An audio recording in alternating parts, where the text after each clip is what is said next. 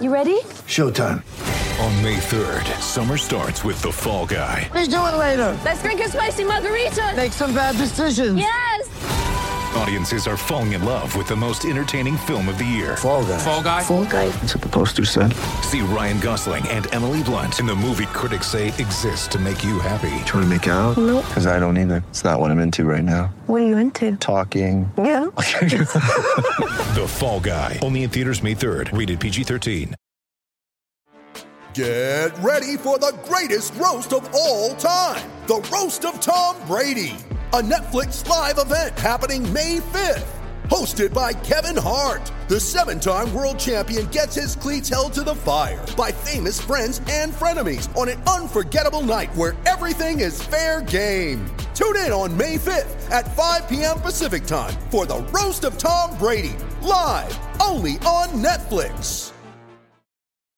When you need mealtime inspiration, it's worth shopping Kroger, where you'll find over thirty thousand mouthwatering choices that excite your inner foodie. And no matter what tasty choice you make, you'll enjoy our everyday low prices, plus extra ways to save, like digital coupons worth over six hundred dollars each week. You can also save up to one dollar off per gallon at the pump with fuel points. More savings and more inspiring flavors make shopping Kroger worth it every time. Kroger, fresh for everyone. Fuel restrictions apply.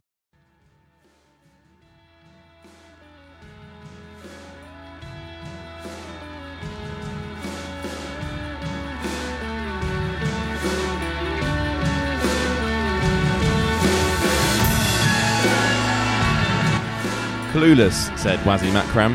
Embarrassing, according to Ramiz Raja.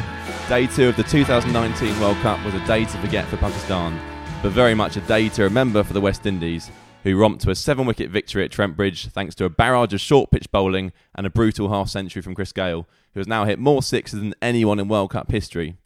Welcome to the Wisden Cricket Daily Podcast, in partnership with Travel Bag, creating holidays packed full of memories since nineteen seventy-nine. I'm your host, Joe Harmon, and sitting alongside me is Phil Walker, Editor-in-Chief of Wisden Cricket Monthly. Yeah, afternoon, Joe. Thanks for having me.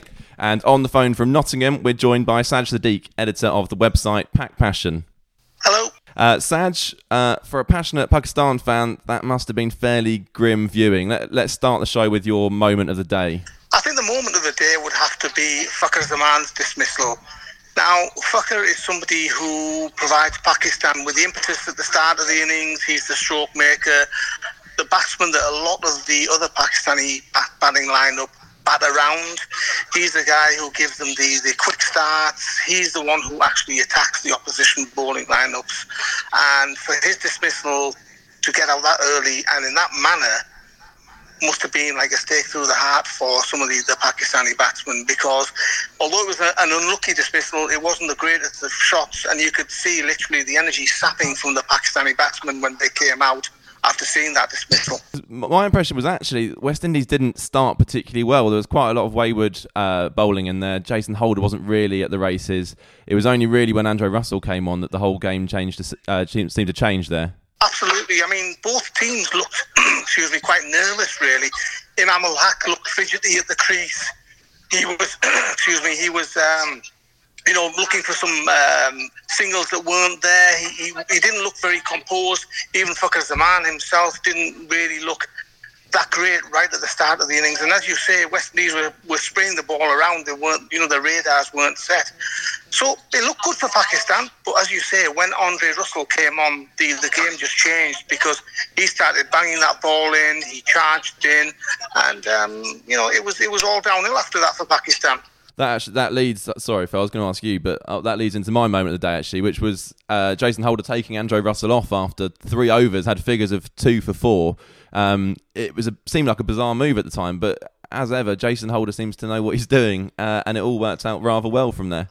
Yeah, well, he's got a serious pace battery there, isn't he? You know, when you can bring in bring on O'Shane Thomas as your fourth seamer, then that's quite a statement. And you know, they're they're they're struggling in the spin department, as we know, West Indies. So they're just going to go all out for you. And I thought their approach um, was not especially subtle, but it was brutally effective. You know, they just they just hit the middle of the pitch time after time, um, and it caught Pakistan's batsmen on the hop a little bit, and they looked, they looked a little bit a little bit timid, a little bit, a little bit unsure of themselves, a little bit intimidated almost by by what was put in front of them, and and it was reflected in some of the shots that were played. You know, I thought, I thought Baba Razam, who you know I I adore as a batsman, you know, it, it was a, a leaden-footed waft outside off stump. That was an awful shot, wasn't it? An it was, awful it, shot. It was a terrible shot, and, and and unbecoming of a player of that kind of class. But it was almost as if there was a collective Um, collapse, really, you know, mentally as much as anything else throughout that batting lineup, and it reflects in one hundred and five all out.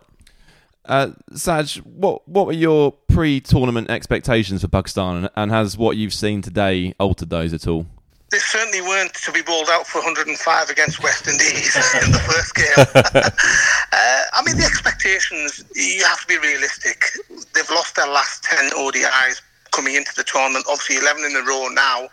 They're a team that are struggling. They're a team who haven't got many world-class players, and I think that's relevant. And a team with not many players in form.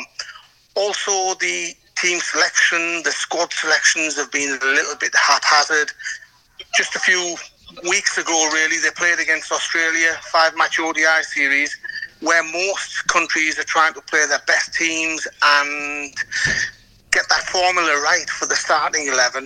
Pakistan actually rested most of their first eleven players, their, their frontline players, which I thought was a bit of a surprising move.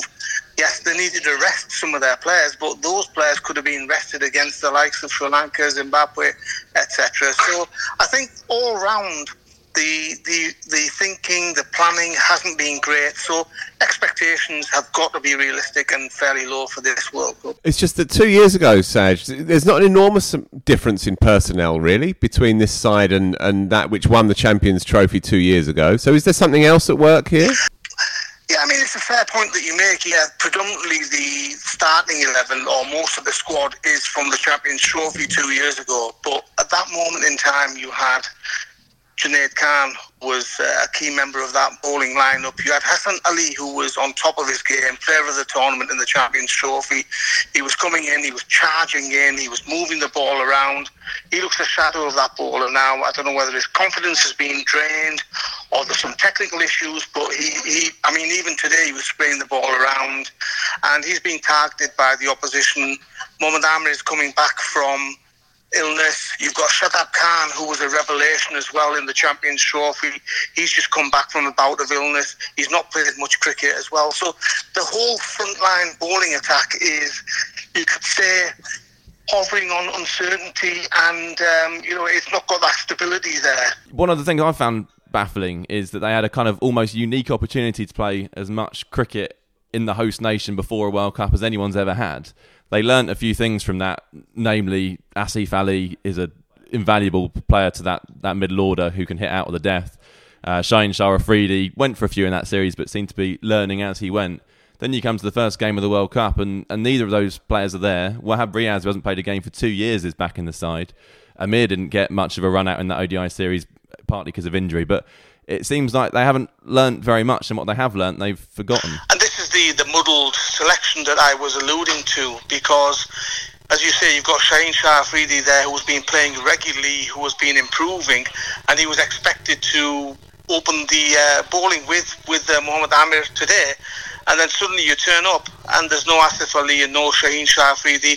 Asif Ali batted beautifully against uh, England. He gives Pakistan the X factor. He gives them something different as well.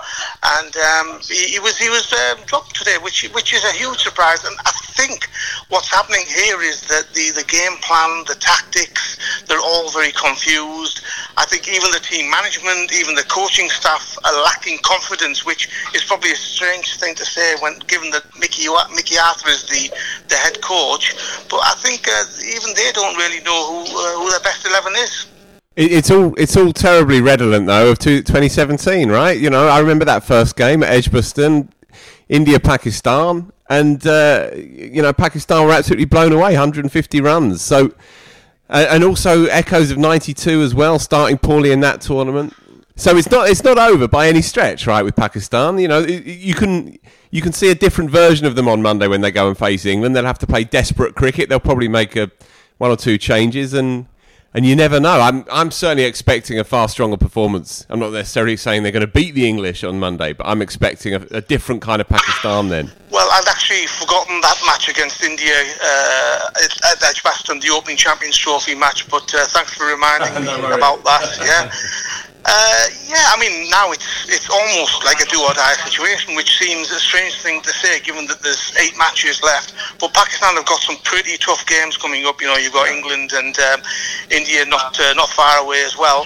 Uh, I think um, sometimes Pakistani cricketers are at their best when they've had a kick up the backside, to yeah. coin the phrase, yeah. and they've got nothing to lose.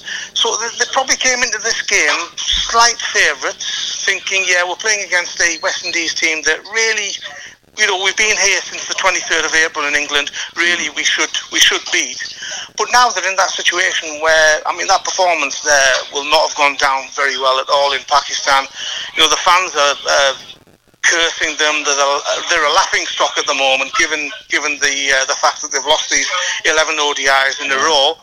And, um, you know, they've got nothing to lose now. They, they need to change gear. They need to sort out the starting eleven.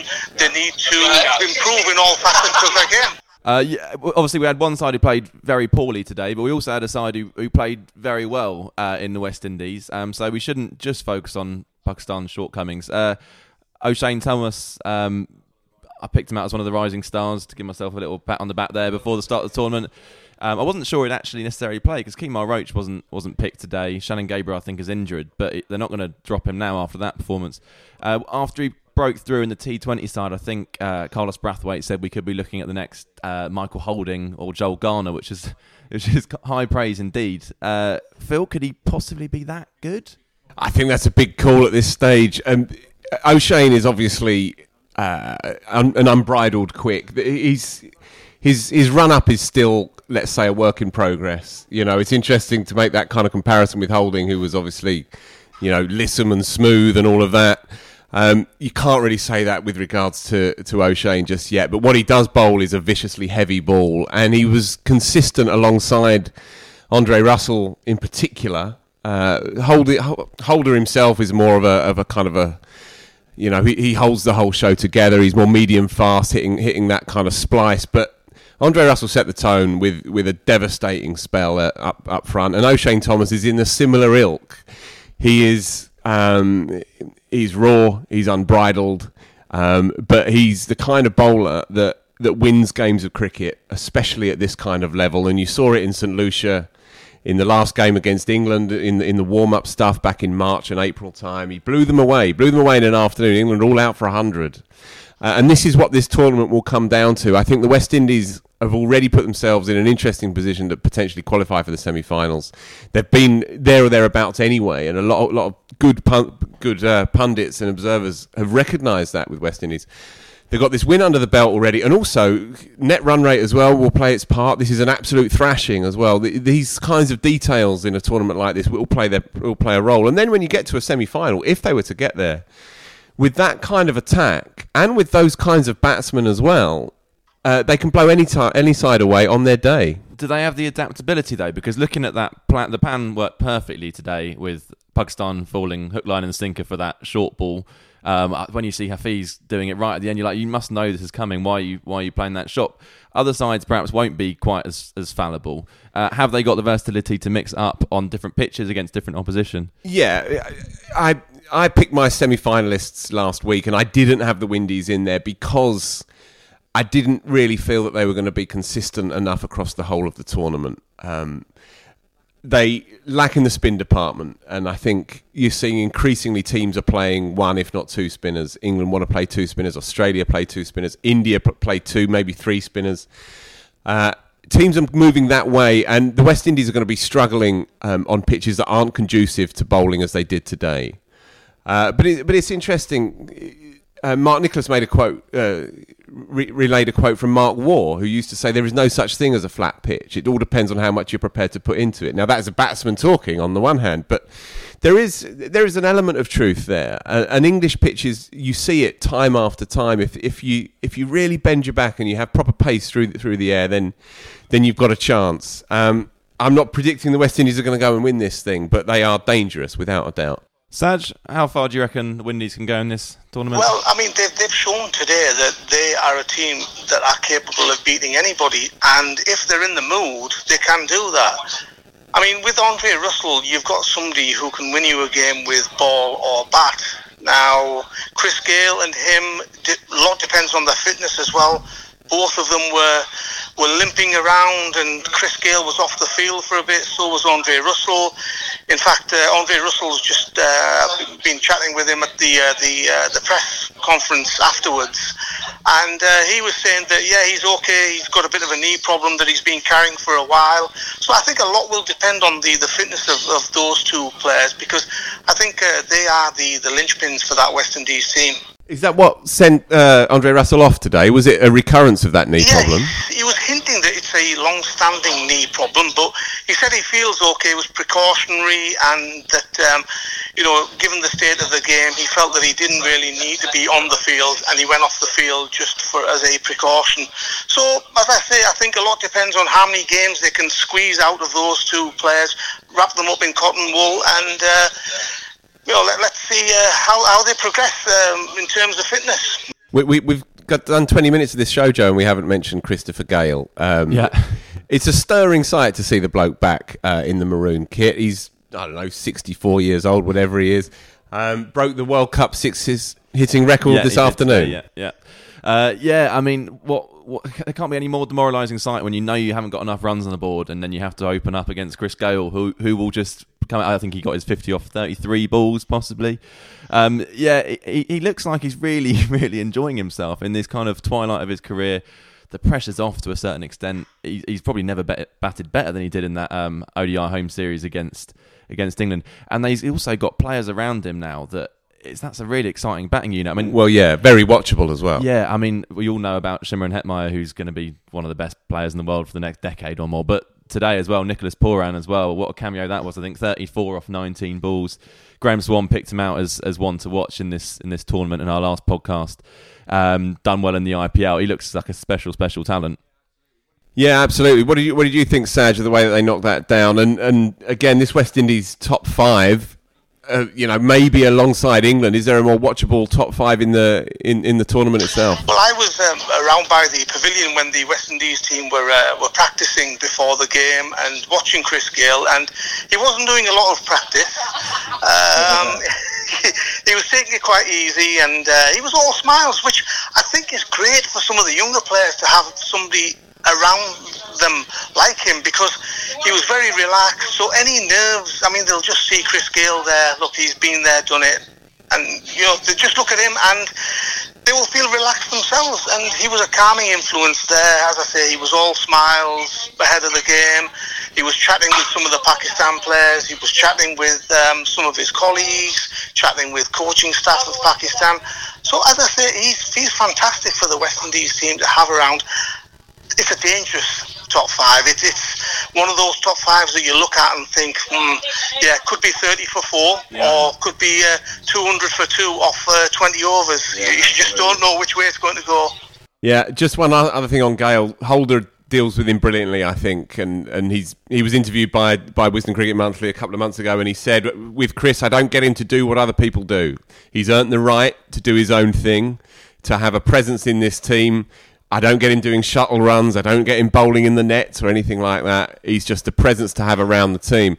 And that's a, that's a mature and characteristically mature way of of, of, of approaching leadership that, that Holder more and more is impressive in, in that regard, don't you think? I mean, he was stood at slip for large parts of the uh, the innings, just chatting with the wicketkeeper, just chatting with players around him.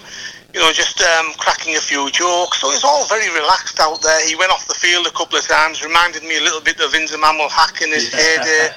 You know, just uh, rest his uh, his aching limbs a little bit. But uh, one of my favourite moments was when Chris Gayle took the, the catch at uh, slip. And he, he had to move about, um, I think, twelve inches to his right. And even for that, he struggled. It was almost like in, in slow motion that he took the catch.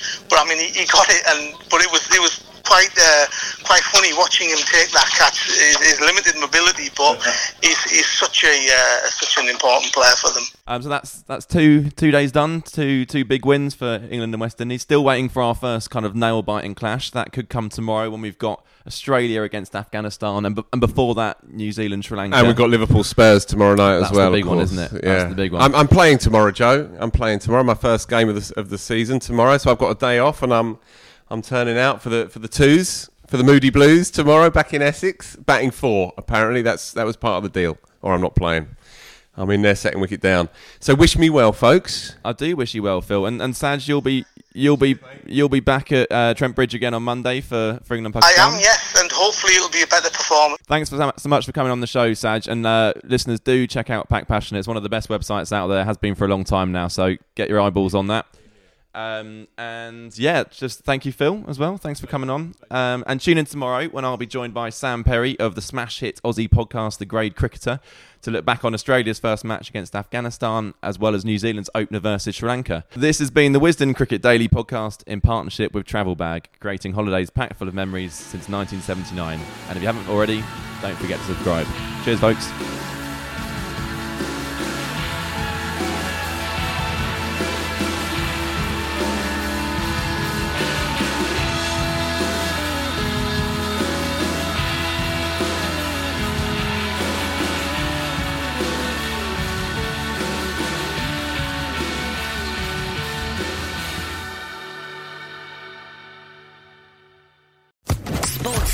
Podcast Network.